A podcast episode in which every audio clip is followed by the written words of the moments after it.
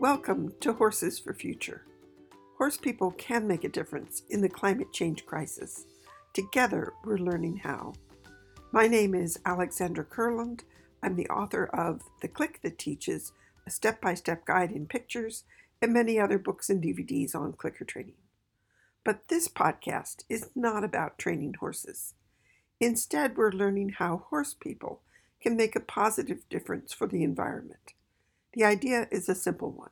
Our horses need pasture, so horse people have land. We need healthy pastures for our horses, so becoming better stewards of the land is a winning combination. It's good for our horses, good for us, and good for the planet. It's been a while since I've visited with my good friend Manda Scott. Manda is a vet, an author, a shamanic teacher, a climate crisis activist, a podcast host, and a horse owner. And Manda's also been a regular contributor to this podcast, for which I am very, very grateful because I always find the conversations that I have with Manda to be absolutely fascinating. And she pushes me to think in areas that I might not have explored on my own, which is always a good thing. Several years ago, I visited with Manda at her home in Shropshire in the UK, and I saw all these wonderful changes that she and her partner were creating for the land and for her ponies. And I was truly inspired.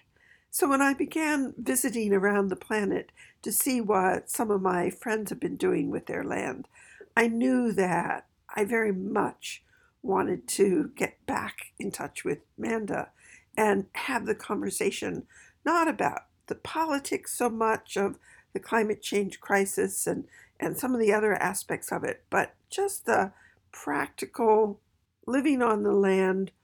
What are you doing? What are you doing to make your pastures better for your ponies?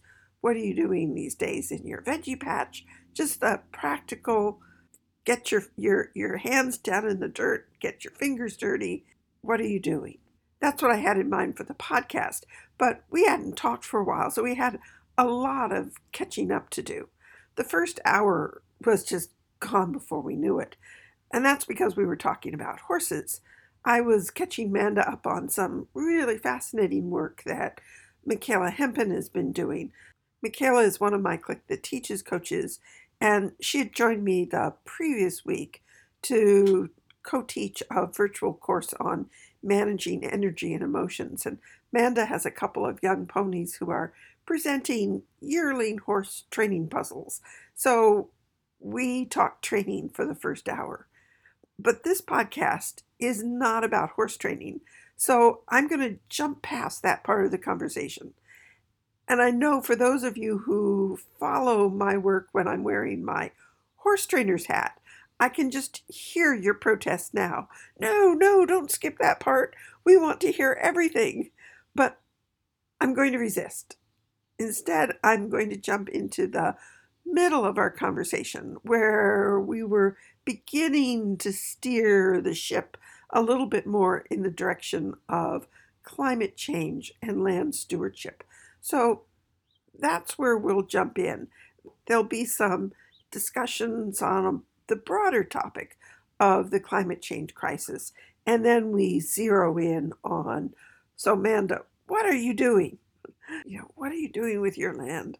Because you talk to so many interesting people through your own podcast, Accidental Gods, and you read on such a wide range of subjects that I know that you have been encountering ideas and implementing those ideas in your own land, and I want to know about them. So here we go. It just feels like everything is opening up in ways that I'm sure they have been opening up, but it feels in, in this and in the shamanic work and accidental gods, and even in some ways politically, it feels as if things are accelerating in potentially good ways. Biden is really surprisingly. yes. Yes. Isn't it? He gets it. I mean, he may not get it as much as some of my really radical friends want, but, but he gets it a lot more than I thought he did. Yeah. And yeah, he's doing he's his doing best. his best, and uh, he's the, the question is going to be if they can outmaneuver the Senate and outlast the Mm. outlast the voters, so that we get four full years and not two years, where the Republicans get the majority back, because that's that's been the pattern that in the midterms the party that's been in the minority takes over again, and then Mm. you get nothing done, Yeah. and we don't have time to waste to get nothing done. We really don't. I, I read Bill Gates's book called How to Avoid a Climate Yeah. Disaster, which was interesting because then it got jumped on a lot on Facebook by people who think that Bill Gates is the spawn of Satan. But leaving aside that I really don't think he is, he's extremely bright. He's he's talked to the people at the top of whatever He field he's looked into. whoever he wants. and he completely gets it. And and he is very clear. That and another book that i read i'll tell you about in a moment. If we emit more than 500 billion tons more of carbon or its equivalents we are into a state of between 4 and 8 degrees of warming which is not compatible with anybody's life no life at all of any sort on the planet and we currently emit the first book that I read said 40 billion a year, and Bill Gates said 52 billion a year, and he's probably done the math. Yeah. And that that was worked out in 2018. That was the starting point for that was 2018. So we're now three years into what was then a, probably a 10 year cycle before it's too late. We have seven years to turn the ship around. And I don't understand. you know, we have elections happening tomorrow. They're local elections in England, but there's for the Welsh and Scottish assemblies. And climate change is not on the political agenda of any of these parties. Not not in a way that you'd really notice. Uh, And and the, the Welsh Assembly is doing Joanna Macy's work that reconnects. Within the Welsh government, the work that reconnects is being processed through, which is amazing. But they can't take it to the voters because it's not it's not sufficiently high up voting priorities. Which, given the arithmetic just discussed, is very sad. I would suggest. So, so hence why we're doing narrative arc, and hence why we're trying to get the money together to make the television as fast as possible. Um, because because if we can, I think part of the reason, the more I talk to ordinary people in the political process, the more I realize that it's not that they're not aware. It's that they can't see a way forward that, that doesn't involve basically, you know, living in a very cold house in rags, eating cardboard because there's nothing else, Yeah. and going nowhere, and probably being kebabbed over piles of burning tires by your bigger and nastier neighbors. Yeah, the whole Mad Max 28 Days Later or Handmaid's Tale. We know those because we've seen them. We have an idea of how bad the future could be.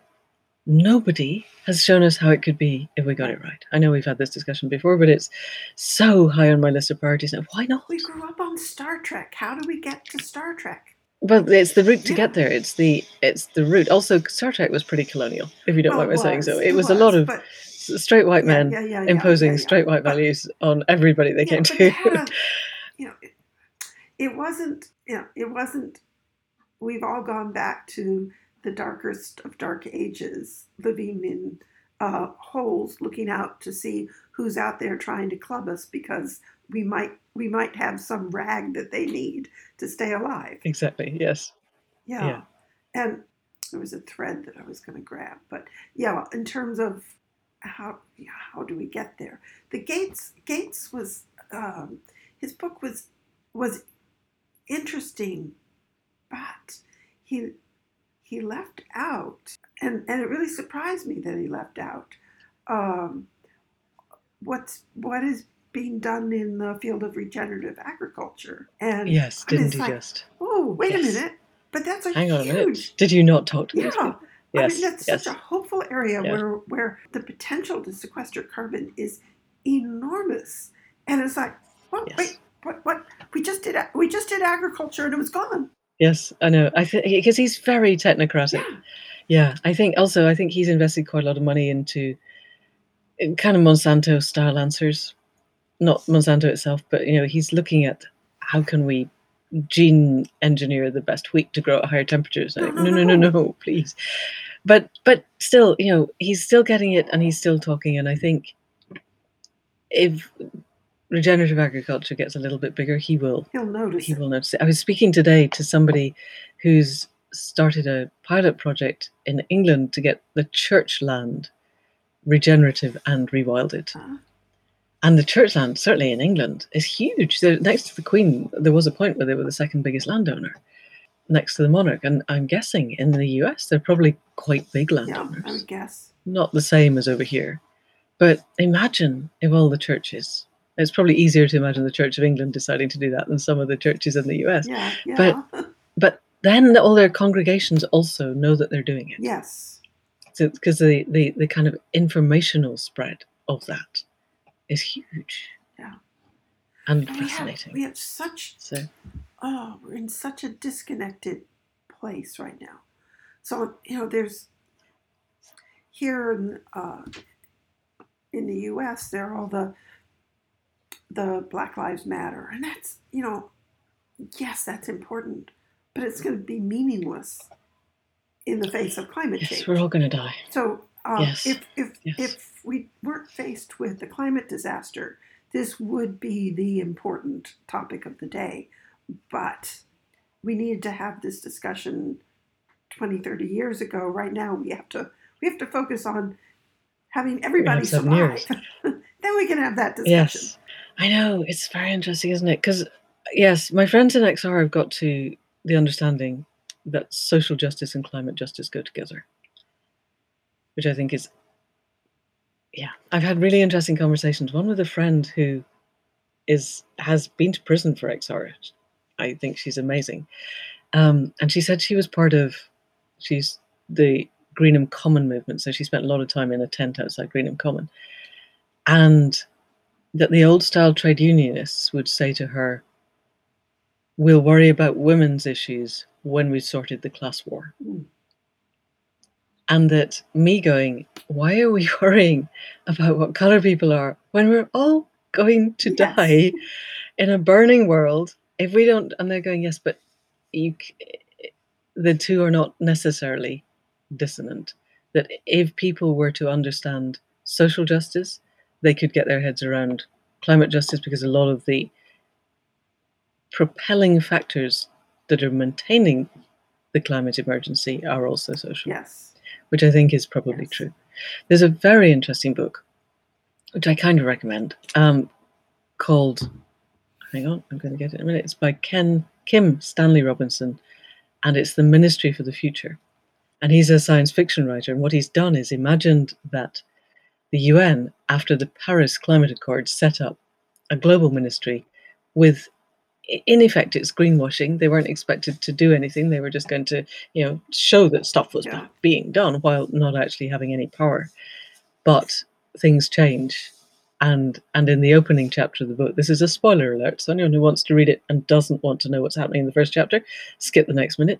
But essentially, what he's describing is what's called a wet bulb event, where the thermometer hits 35 degrees centigrade, which is not compatible with life, when there is also very high humidity, so that you can't sweat the heat off. And it's happened in India, and 20 million people have basically boiled alive. And that's his starting point. And at that point, something like the Ministry for the Future is suddenly given teeth by people going, oh gosh, there is really actually a serious problem here. We need to do something. And he's worked out how it could work out, which is kind of nice to read. It's very interesting. And again, it's, I think, it's such a big issue. There's a lot of room for lots of other people working out different routes, but at least he's looked at it and looked also at the forces that the, the main character has to go into hiding because there's a death threat, the, and a very credible death threat, because there are people who, however many millions are dying, still Yeah. don't want the Yeah, status quo yeah. to change. And And you I'm sure see that. yeah. there seem to be people deciding to have civil war in your country on pretty much the same basis. And you, so the uh, the census results were finally published, and for the first time in decades and decades and decades, we've had the you know, the lowest growth rate in Hmm. population in something like 50 years or whatever it is. And instead of celebrating, going, this is great, we're getting our population under control. You know, this, isn't this one of the things that's, that has been talked about forever is that we need to uh, reduce the total population of humans on the planet because it's just not sustainable. And we're doing it. The birth rates are down. Yay. Yay. No. It's like, oh, we're we the birth rates are so low. We need to now have programs in where we give people incentives for having children. What? Yeah. What? So here's this disconnect. so Oh, Manda, God. it's it's like where and and now we went into lockdown. We stopped traveling. We stopped doing all kinds of things.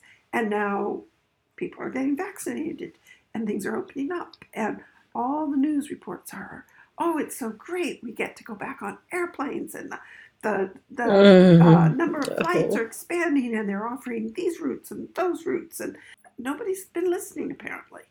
They really No. haven't done they? That's And- that's so distressing. I'm having a bit of a plumbing disaster at the house, and they had uh, Oh, I forgot to Oh. ask. Did you get your drains No. sorted, Alex? no, oh, it's okay, gotten ask. worse. I can tell by your face. Um, I'm just Oh, no. looking out over a sea of mud right now. So, so the digger was here first part of the week, and they dug this great big hole. And in the process of digging this great big hole, they uh, disturbed a little vole. And the men said, "Oh, there's a mouse," and it's a vole, guys. "Oh, Oh no, no, it's not a mouse. It's a mole. Um, get your shovel. it's like. So their first reaction to a nice little benign critter is, "Can we kill it?" Is to kill it, Now they didn't. and you So because you threw yourself in front of between shovel and creature. Well, I think because they didn't have a shovel. But that's their. and I would have, oh. I would have had Oh. an absolute fit and conniption. Uh, but that's their first reaction. And then Mm. we have, it's uh, one of the, it's an app, a forum or something that's a neighborhood next door neighbor. It doesn't matter what it is, but sort of for the local community. If you're looking for a plumber, you can get on and say, does anybody recommend this plumber? Or if you if you've got something that you want to grump about, you know, in terms of uh, the town, you can get on that. And and I thought it was a benign thing, so I signed up for it, and it turns out to not be Oops. benign at all because my goodness, the world is out there, and it sort of comes into my inbox because of this app. And, and there was this piece day, which is sort of good for me to recognize that the world is not this lovely, rosy place that I live in that's filled with people who clicker train their horses, and oh, everybody, Alex, I'm so sorry. everybody is nice, you know, which is You had four years of Trump. Tell me you right, right knew that some people out there were not like that. Yeah, but they're way out there. You know, in my little universe, they're not.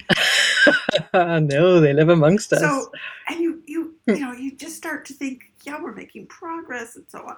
So there was, it seems like so trivial, but there was a, a post the other day where my my my wildlife camera got knocked over, and there were these odd little pictures of um, various critters that were living under this person's shed. And he didn't know that these critters were living under his shed. So there was a, a chipmunk, a rabbit, and I think a probably a woodchuck. And he's going, this isn't going to end well, is it? Am I going to um, sleep after and- hearing and he's this? saying, this is just horrible. You know, I don't really mind the rabbits except for their droppings, but chipmunks, we can't have those. And squirrels, can't have those. And I'm thinking. So we have so far to go. We have, you know, that because this really is a reflection of a huge part of, uh, you know, how people think, and and it's also how how do you make inroads in terms of climate change and protecting this planet because we can't have a planet on which there are only humans. It doesn't work. No. It doesn't work. It really I mean. Never, never mind No. the fact that I want to be all sentimental about squirrels in my backyard. It's nothing to do with sentimentality and all, you know, Yeah. she's one of those tree hugger type things. Um, you know, it doesn't work. No, it doesn't. No, um, Zach Bush put round quite an interesting video, or at least he was on the video, explaining why, if we destroy the soil biome, we will be dead within five. You know, forget global warming, Yeah. we'll be dead anyway, and we're destroying it very effectively at the moment. And it would be good if we stopped. Hence, regenerative agriculture again. But yeah, most people aren't going to see that because they're not on the right Twitter feed, and most people still struggle, I think, to link the food on their plates with the the land Yeah. and farming and and living, growing things. Oh, I was feeling quite hopeful when we started, I'm Alex, and now I'm feeling all distressed again. Yeah. Guys, I think the younger generations get it. I hope the uh, no. Let me rephrase that. I thought the younger generations get it, but then Faith's grandkids, who are who, who are Faith's grandchildren and therefore definitely do get it, but they go to this little Catholic school because it's a good local school and they've been allowed in despite not being Catholic. And apparently there was a wall covered in in ladybirds. You call them ladybugs, do you? Yes. Yeah, I know. Little little mean. tiny yes. red beetles with black dots on. Pic, pic, pictures Very pretty, or gorgeous. The actual ones. No, no, actual Oh. ones, real ones. So they were all. There had been a. It was a, a week or so ago. So it was suddenly oh, warm, and okay. they suddenly all you- hatched yeah, out. Yeah, we get that. So Yep, yep. hundreds of these on a wall, and Faith's grandchild and his friend were rescuing these while all the other children were trying to stamp Yeah. them out of existence, and they're Yeah. five years old. How? I would never. It would not have crossed my mind. What is it that we've done? Uh, Was it that we grew up and everybody else would have been stamping on them, we just didn't know, or, or have things changed so far that even five-year-olds think I it's fun to stamp on? Been. I really do. I think it's always been. Okay. Well, that's kind of good because that means it's not new Yeah. and it's Um, not it's something some- the- dreadful that's happened. uh, somehow we dodged that. But I think it's always been, you know, because the stories of little boys pulling wings off of flies, that's been, yeah, Yeah, that's true. and and Yeah. Just now the little girls do it too. you know, we're taught that bugs are bad, and you need to, if you don't want to actually kill them yourself, you get all squealy and get somebody to come in and get rid of the spider. Yeah. you know, yeah, or they Yeah, sprays or and something. so it's um, you know it, this this inability to coexist we seem to struggle to coexist with other people and coexist with other you know with life This is not going in a good direction. Let's think of something more cheerful. We have to cheer okay cheer so, ourselves up so if nothing the, else. the thing that i really wanted to talk to you today and this does relate to the uh, horses for future podcast is Yay. what you've been doing with your land and you know in terms of Mhm. pasture management and the garden and so on because when i was visiting with Hmm. you i was really found that very inspiring to see how industrious you had been you had your polytunnel and the the fruit trees were being planted and Oh, and, yes, and you know all of that and and i find it so you know i think part of the piece that i find hopeful i mean there's a certain amount that's there's the politics that, you know the outer the outer world but what can we do? You know and that where can we have agency and where can we make a difference? And part of where we can make a difference is in modeling uh, things that that do have a positive benefit. So when you have your horses, you could manage them in a way that they're standing in a muddy, overgrazed field, and so you have horses. And yep, it's what I've always said: horses just ruin the ground. I mean, we hear that, you know, you hear that. Yes. Oh, don't Um, we? Yes. Or you can have horses in a Yeah. way in which the pasture is maintained and improved, and you're actually increasing the biodiversity, you're increasing the amount of water that's absorbed through, into your soil, you're increasing the amount of carbon that is sequestered, you know, et cetera, et cetera, et cetera. And I think that is the hopeful piece. So, for example, last year I put in a formal vegetable garden, Yay. and it's uh, it's the first you know, I've, I've always grown veggies, but they've, they've always been in the, the fringes of things. And, and generally, if it was a nice sunny place, I wanted to plant flowers, not, not vegetables. But um, this was a dedicated vegetable garden. And it was, uh, Yeah. it was a delight. It was in part because I was staying home. I could manage a vegetable garden, all of those things.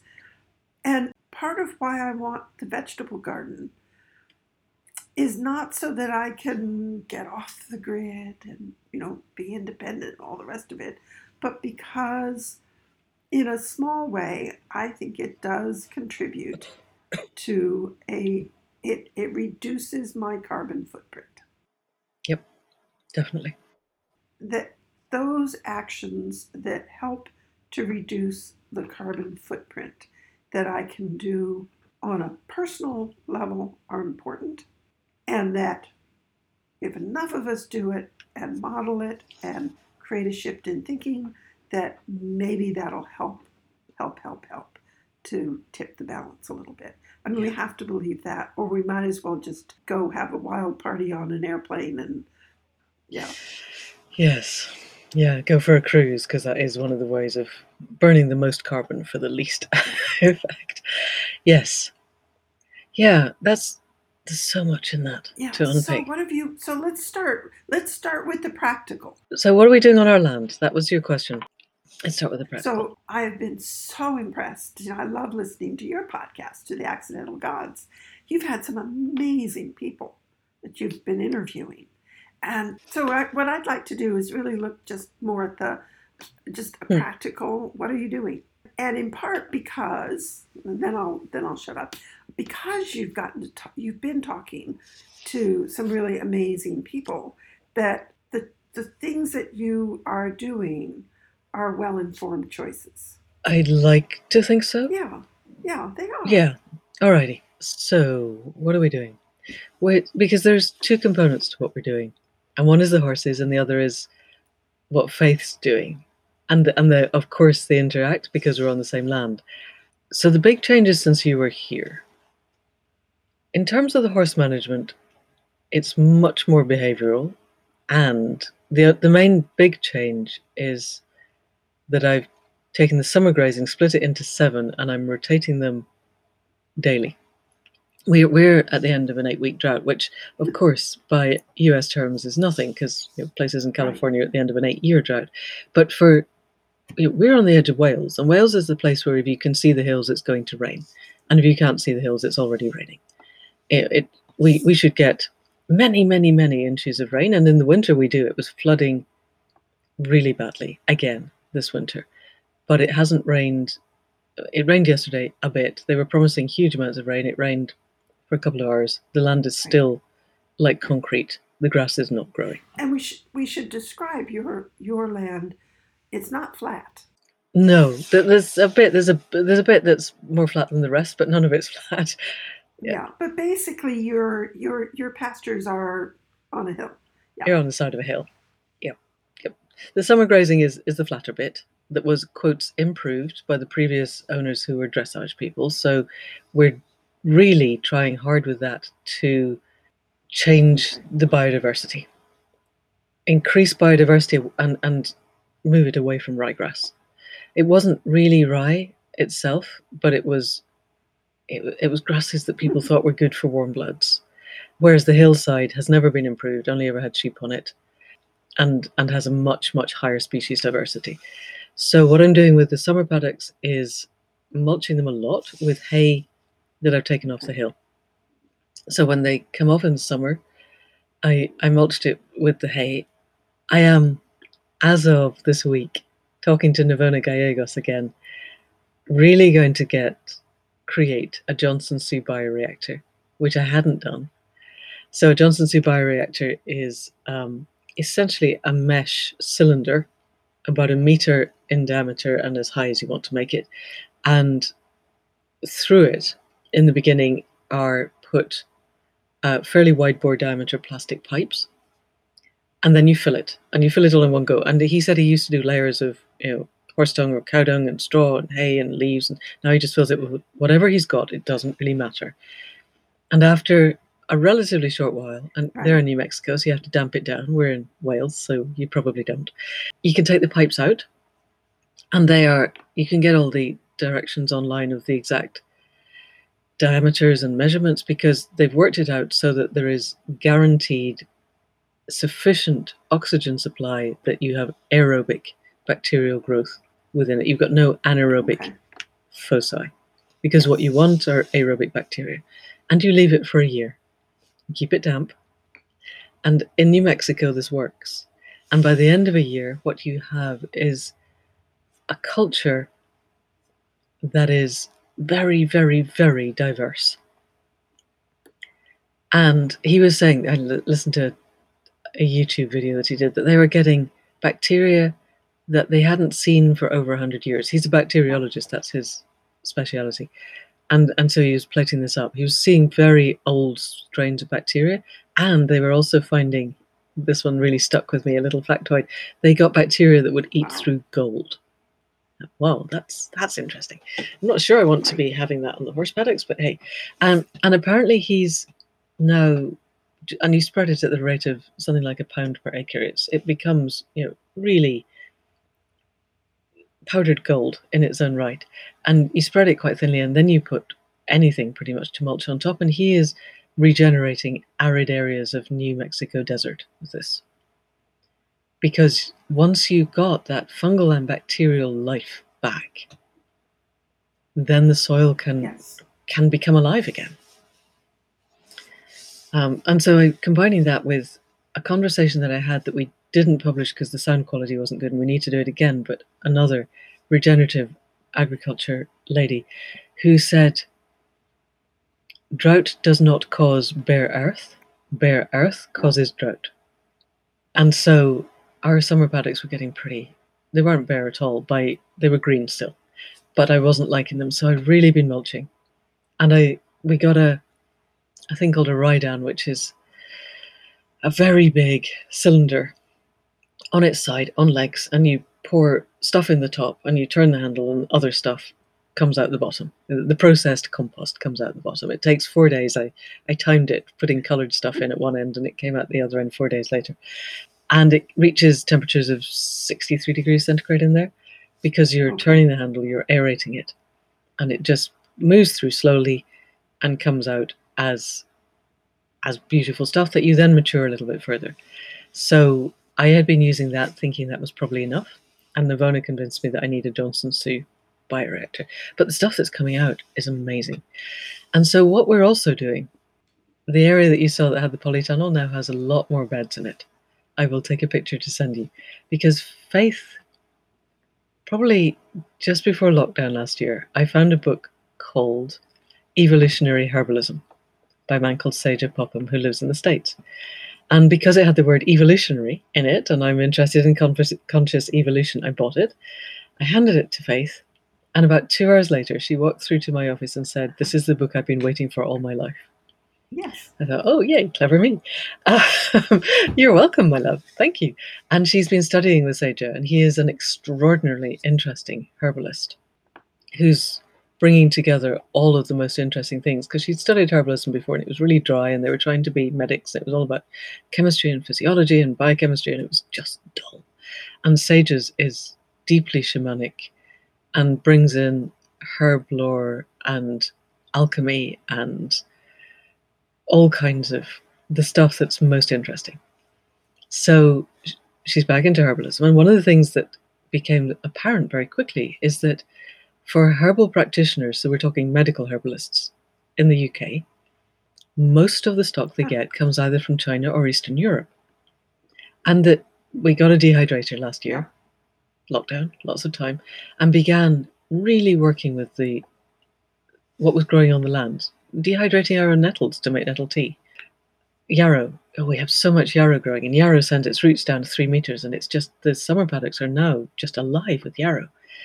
Skullcap, feverfew, our own, and then comparing what we were able to harvest from the land with what you could buy from organic Right. medical herbalists, but still, it's brought in, and it's it's qualitatively completely different. So we are not quite at farm scale, but at very large smallholding scale now growing herbs for ourselves and also for other medical practitioners in the area as a way of reducing Yes. CO2, re- Yes. you know, reducing herb miles, so to speak, but also the biodiversity or the biome in which they're grown changes the nutritional qualities and therefore we think must also change the herbal qualities. And and they're growing now, they're growing in the product of the Ridan, which is and uh, what we what I was putting in was all of the chicken litter. So I've got all the chi- the hens and, and I clean them out every morning and they're bedded down on the same shavings as the ponies. So chicken litter waste from the house, so any any food waste, and we were getting the hop waste from a little organic brewery. It comes in big sacks. smells to high heaven, but it's Yeah. really alive because it's you know it's part of the fermentation process, and that all goes in one end. And then I would get that out, and I would mix that thirty percent of that with a third of that with a third more hop waste and a third of horse droppings, and rub them all together. It was like it feels like kind of alchemy and baking all together, and then leave that to mature for as long as I can before Faith steals it all, and it produces this amazing, alive, vibrant. I haven't done bacteriology on it, but you can just it doesn't smell. And I think one of the keys to good compost is that if you've got anaerobic digestion happening, it it doesn't smell good because we're attuned to anaerobic smells because most pathogenic bacteria are anaerobic. If you've got good aerobic processes going, it just doesn't smell. And so we've got this this amazing, vibrant stuff. So that was over the winter was filling the beds. We just started sowing them, but Faith came back today and said, "I sowed all those peas, and there's a mouse that's eaten every one." And she said, "I can see it. It's running around the polytunnel, and there's no peas left. They haven't germinated because the mouse has eaten them all." So, leaving aside that we seem to be feeding the local mouse population, there's quite a lot of really lively stuff happening, and we're just going for organic conversion. So that's certification, so that we can call ourselves organic. But we we're looking at whether to go biodynamic as well, and there's pros and cons. Partly, partly because it would be very hard for me then, I think, to take the ponies away and bring them back.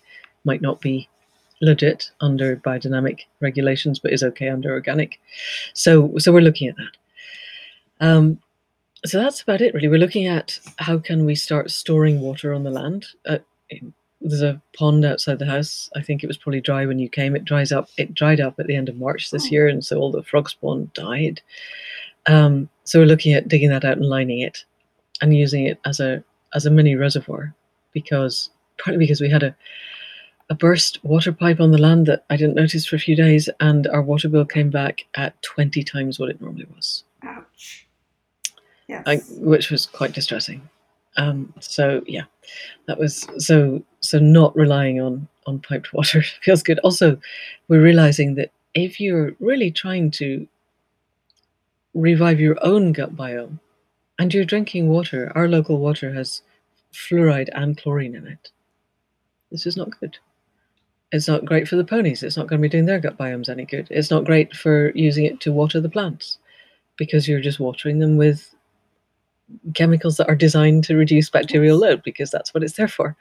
So, really, getting our own water supply is the next big thing, I think. And then, yeah, I really want to, I want, I want to get the grazing. I want to get us absorbing more water on the land because it is still like concrete out there, and I would like it not to be. But I think that's just going to involve a lot more mulching, getting a lot more organic material on the land at times when the ponies don't need it. But what I found this year, because they've all year, I've had them in the yard during the day. They've got free access to the stables or not, but they're in a big 20 by 10 one bit and the other bit's 10 by 15, I think, meters. And it's either concrete or pea gravel. And their feet are so much better. I had thrush last year, and this year they're out at night in during the day. Yeah. Their feet are like concrete. And I think partly it's Ren and, Ren and Luna particularly just play, running around on the gravel quite a lot. Um, and and Lily doesn't so much, but I think that constant moving, particularly on gravel and uh, to a lesser extent on the concrete, has just really hardened their feet up, which is for a place that's otherwise in the winter Yes. really quite wet. Yeah. Um, felt good. So I'm keeping them in during the day and out at night. Now mainly to just I've got some hay left and I just want the grass to have a chance. so you're moving them. You're changing the pasture every day. Well, I just bring them in. I I, I open the. I don't even open the gates because they're already open. I come in and make breakfast, and they bring themselves in, and I close the gate. And during the day, I I change the fencing so that the next section is open for when I open the gate in the evening. So they're getting uh, first bite of grass. Exactly. Ideally, yes. And ideally. Yeah. Yeah. And then how big are the areas that they're out in? There's seven of them in a five acre section, so so Oh, a little bit under an acre. But probably Faith's got half an acre. They're not huge, but they're enough that they can they can do. They're sprinting around and playing and, and, and Right. big enough to stretch out in it. Not as big as the the big field on the hill for the winter, where they can really Yeah. go for it, but big enough, I guess. Yeah. Yeah, Five acres is actually quite a large space when you start dividing it up. Yeah, yeah, it's it's doable, and we're we keep hoping that we can maybe acquire some more. You know, the the fields at the front, they're not really for sale at the moment. We're trying to negotiate, but probably not going to happen. Um, but there's a, a lovely lady who owns the rest of the hill, who's really keen on regenerative agriculture. My my vision is to have the whole valley regenerative Yes. um, and and it's slowly over lockdown. I was writing lots of articles for you know the parish newsletters and things about regeneration and how farmers can be part of the solution rather than constantly being blamed for being the problem. And it's really taken off in the last year um, as a as a concept. So the National Farmers Union, which is a very conservative body, has begun talking about regenerative agriculture as the way forward. And I think there's regenerative and regenerative, and it probably doesn't mean quite the same the way we spell it, the way they spell it, but um, but it's heading in the right direction. And there are podcasts now really exploring how to do it on different farms. The people who go, "Yep, everyone told me you know it's all right everywhere else, but you can't possibly do it on heavy clay in I don't know Oxfordshire, and here's my farm with heavy clay in Oxfordshire, and this is how I've done it, and look, this is how it's working." So, and I gather there was even an episode of the Archers, or a whole story thread on the Archers, which is the kind of radio soap that is the longest running soap in the world, so it can now never stop, or it loses that place, um, which is one of those things that that makes my insides curl up even thinking about it. But lots of people listen, and lots of influential people listen. So I'm I'm kind of hopeful that that that message is getting through, and even our local MP just before lockdown last year, we we held a an evening conference. And he came along and listened. And the point was to look at how can we in shropshire which is our county be already making a difference by the time cop26 happens which is the, the next convention of all the parties which is in glasgow this year in i think early november was supposed to be last year put off because of covid and so he's he was dead keen to be able to go there and go look what my county is already doing and so he was he was listening and he has from 2010 when I sat in a room and listened to him saying he didn't know if, if climate change had any, if people had any impact on climate change at all, whether it had a human basis. He's now saying we have to turn the ship around. And he isn't necessarily suggesting ways to turn it around that I think are workable, because he's still wants neoliberal free market economics to be the system. But he's in his 80s and he's a conservative. There's a limit to how much you can expect him to change his mind, but he's changed it a long way in in a relatively short space of time. So I have I have reasonable hope. Yeah, and that, that's why I think it's so useful. Those of us who have horses, you know, what what are we doing Yes. that is different from how we would have managed the horses five years ago, ten years ago, twenty, the way we grew up managing horses? What is it that we can do that's different? And it's so easy to say, well, that works there, but it's not going to work here. Hmm. And I've now talked to people in the fire zones of Australia and California. They could not be more different in terms of landscape and climate Yes. from mine. They're living in what's termed fragile environments, whereas you and I are living in in, in environments that uh, have a you know they're they're just wetter. You may be in a drought, but Yeah, totally. It's um, green out there. yeah, Yes. it's it's green Yeah, out there. yeah, totally. You almost say you can you can abuse the land a lot more before you've destroyed it. You know, in terms of bad horse management, you do the same kind of bad horse management in a more fragile Mm. environment, and you've got a desert before you, Yes. you know, in the blink of an eye. Yes. And bare earth causes drought, so this is not good. Yeah, but that doesn't mean that we should just say, "Well, I'm I'm in an easy climate, so I can I can get away with bad management." Yeah. Um, you know, it's saying, "What can I do wherever I am that to manage this land better?" Um, that uh, I could turn the horses out on my five acre field of ryegrass and um, have And deal with the laminitis as it happens. yes, have happy laminitic horses. Uh, I think that doesn't quite go together. Or I can make some significant changes that mean I have healthier horses and healthier pastures, and and I can feel better about my carbon footprint. And And I can hold the conversations with other horse people about that's why I'm doing what I'm doing, which I think, you know, this is hence this whole podcast. And Bill Gates was very interesting. At the end of his book, he had his list of what governments need to do. And then he had a list of what individual people could do. And top of the list was become engaged in the political process, Yeah. which I think is, you know, elections have consequences. And you're seeing that with Biden in the US, that there is movement happening that I wouldn't have dared dream or hope for. And he's getting stuff done, which is just amazing. And therefore influencing the whole world because America is still the yardstick by which everybody else measures themselves. But his second one was to change our fossil fuel use. So we're also looking very hard, and I'm not quite sure we're going to afford it, but leaving that aside, if we can afford it, to change our cars to electric vehicles. Because one of the other factoids that I, I came across in my podcasting, every litre of fuel that we burn in the car melts one ton of Arctic ice. That I one that one stopped me driving. that one, And it's also yeah, that stopping me was- from using the box with the horses because the one thing you can get around in electric vehicles as people, but moving your horses with electric vehicles isn't going to happen for a while. It's just it's No. just not possible. So I am reevaluating my ambitions for what I want to do with Lily. I had I had all these dreams of trek competitions because it just seems so much fun. It's basically orienteering on horseback. You get to go and explore Yes. beautiful countryside, and it's not like endurance where you have to do it fast.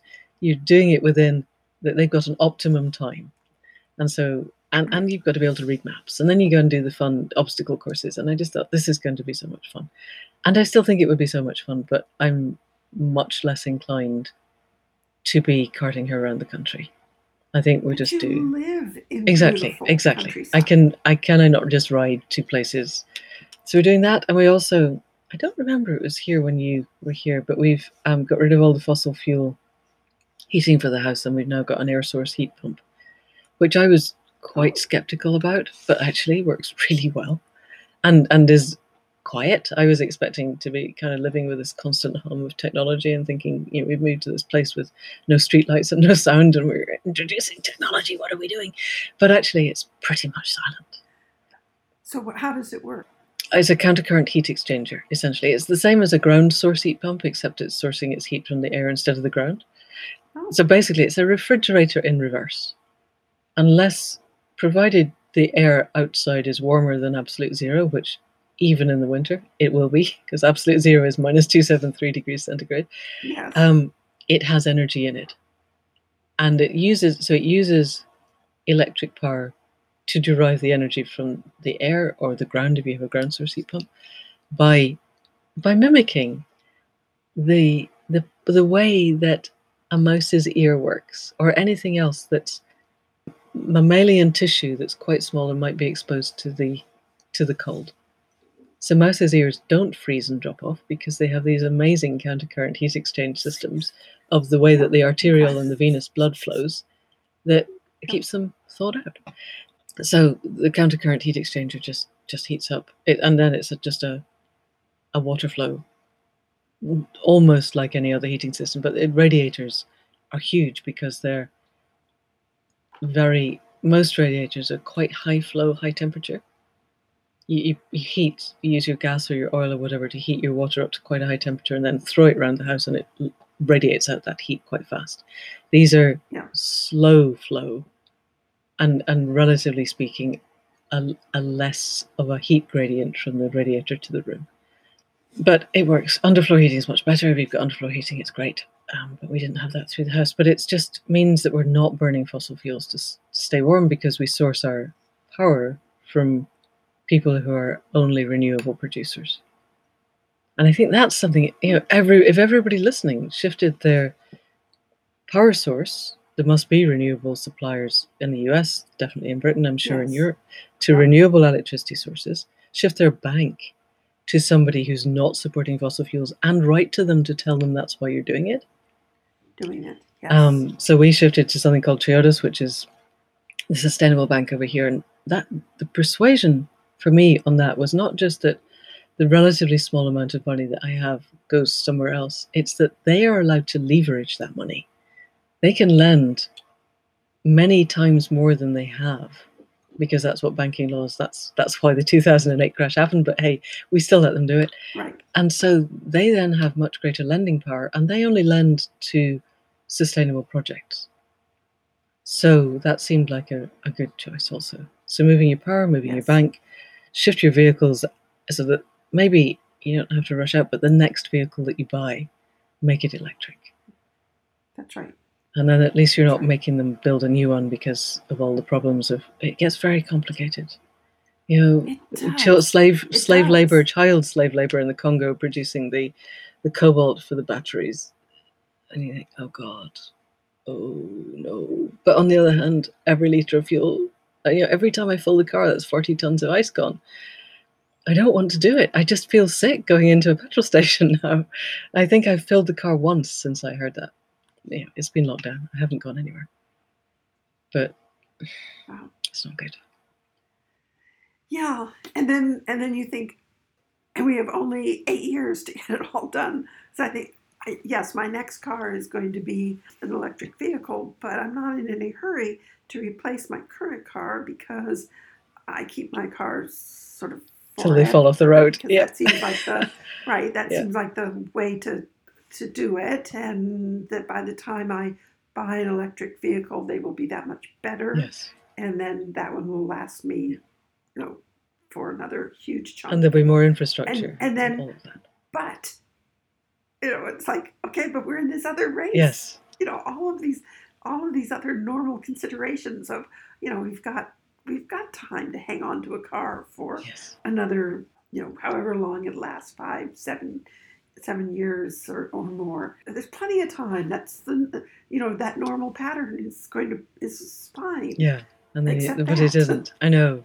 Yes. Ah, And and I think you know this was the problem with Al Gore's inconvenient truth was it put all of the responsibility onto individuals to change and not onto the fossil fuel Mm. companies to stop selling fossil fuel and stop dragging it out of the ground. And actually that's where the change needs which is why Bill Gates was saying that the top of the list of what you can do is to become politically involved. And it doesn't mean you have to be out pounding the streets necessarily if that's not your thing. It means finding the ways to hold the conversations that don't trigger people. That's the big thing, isn't it? yes. Particularly in your country where where the whole climate debate has become so siloed and so traumatic. Yes. I'm I'm going to interview sometime soon for the podcast a gentleman from a group called Braver Angels, which is in the US. He's a black Republican, but he set it up to start the conversations across the divide. And they're really looking at how can they do that using technologies, social technologies developed by people who who work with the really acrimonious divorcing couples. And Mm. and how can we? And one of the really talk to each other. One of the things that he does is you get the groups in and then they talk amongst themselves, the Republicans on one side of the room, Democrats on the other side of the room, but then they talk to each other of what they believe the other side thinks about them. So I, as a Democrat, will tell you what I think you, as Republicans, think about me. And then I will hear you say what you think I think about you.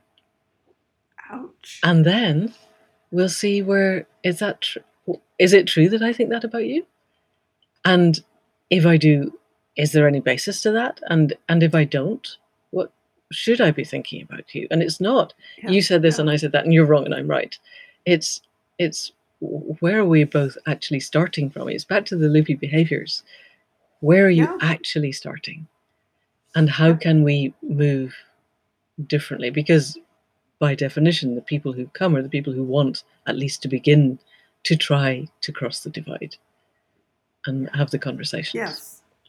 And I think that it is is really important. it is what we were talking about earlier. It's uh, here's where you are. Now go find a baseline Yeah. and a starting point. Yeah. And find a clean loop where nobody's what's- triggered. Find a clean loop. Find a clean loop. Find an environment in which you can have a conversation. You know, so you're not in an environment that is going to trigger. Yep. Yeah. Yes. So it's where where is an environment in which you can begin to have that conversation. It may be that you know, you, well, we can't really talk about the weather because that takes us straight to climate change. You know, no, but we'll find something that we can talk about. that's always the the go to when you don't really want to talk to someone. Oh, nice weather we're having today, or it's raining today. Fancy that, yeah, or it's not raining. we're in the middle of an today. It must have something drought. to do with Oh, climate change. Yes, no, you have to find the things that that goes a little too fast to, Yeah. to but we'll get there. We'll get there yet. Yeah. Ah, well, we have to get there. Yeah. There's no choice. We well, if we don't get there, it isn't because we didn't try. That's where I've got at the moment. Is That's right. I will give it everything I've got, and if we don't get there, we don't get there. But it will not be for want of me throwing throwing everything I can Yeah. at this. Because I, I have a fairly active and vivid imagination, but I cannot imagine the failure. Mm. I, my, I can only imagine that we are going to continue on. Right. And so then those of us who do imagine that have to imagine what it looks like and how we get there. Where that's Yes. looping us back to where we started. And The Ministry for the Future, Yes. Kim Stanley Robinson, it's a really interesting book that takes us at least a step in the right direction. But I think that's the single most important thing that any creative person in any sphere can do now is imagine a future where we get it right and show us how we get Yep. there and show us that it's a place that Yep. everybody wants to get to. That the weird QAnon, MAGA, whatever total climate skeptics also would want to get to and will join in Yeah. getting there. And it can't, it, getting there cannot be, well, those of us in the United States have access to the vaccine and we're vaccinated. And so we can go off and, and, and do whatever we want. While India Mm. Yes, is it three million dead or is, something? col- yeah, is collapsing in, under the, the, the weight of the Yes. virus. And it cannot be that kind of, we'll get there, but the rest of you won't. Quite. Uh, it- Can't It doesn't doesn't happen like that. No, no. This has to be the whole planet.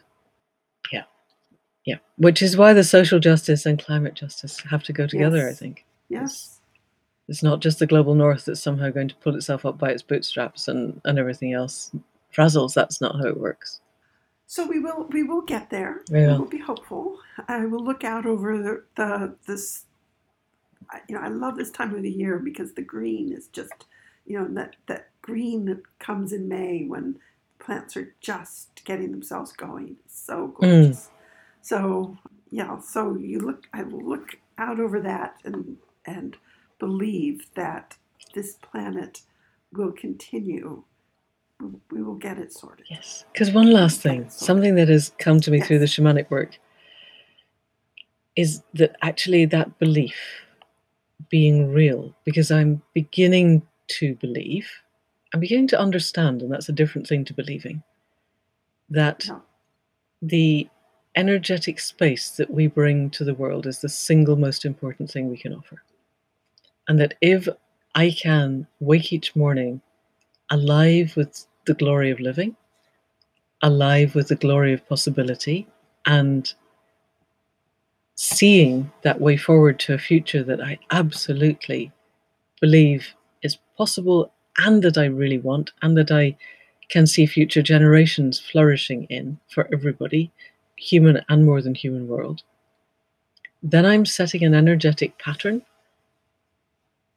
a kind of scaffolding on which a future can grow. Mm. And it doesn't mean that I don't occasionally fall into despair or rage or terror, but those are not useful. And I, there's a right. big distinction between being in denial of those and accepting that those are real and that there are many things to be raging and terrified and despairing of. But that doesn't mean I can't put a lot of my energetic, emotional, and spiritual bandwidth into creating an energetic possibility of a future that works. Yes. And I think then I am different in the world. And I think carrying that difference um, is probably the most valuable thing I can do at the moment. No. No, I agree. What's really inspiring me at the moment is we are so near so many edges, but so many very, very, very smart people know that and are working in their different ways to not see us go over the edge. And if we can just add our, you know, our grain of sand in their beach or our molecule of water to their tidal wave, then then there is still hope. Thank you for listening. Manda referenced a number of great resources, including uh, the Ridan Composter and the Johnson-Su bioreactor. I've put links to all of these references in the show notes, so you don't have to worry about trying to remember them while you're listening to this podcast. If something sounded interesting, just go to sequestercarbon.com and look up the show notes for this episode. So remember, we can make a difference in the climate change crisis. You may decide that you're not ready yet to build your own Johnson-Su bioreactor. That's okay. I'm not sure I'm ready yet either, but I want to throw a lot of these ideas out there because you never know what's going to be the perfect fit for somebody else. For myself, I listen to these podcasts and many others, and I do a lot of reading, and then I pick out the things that fit my climate and the land that I have some influence over, and that things that I can manage, that I can do. And I know it may not seem as though anything that any of us are doing can really make a difference given the size of the problem. But our numbers do add up. One person alone may not get very far. But if enough of us head off in this direction of doing things that can help to mitigate climate change, then others will begin to notice and they'll begin to turn with us in the direction of making the choices that are good for the planet. We can make a difference in the climate change crisis, and together we're learning how.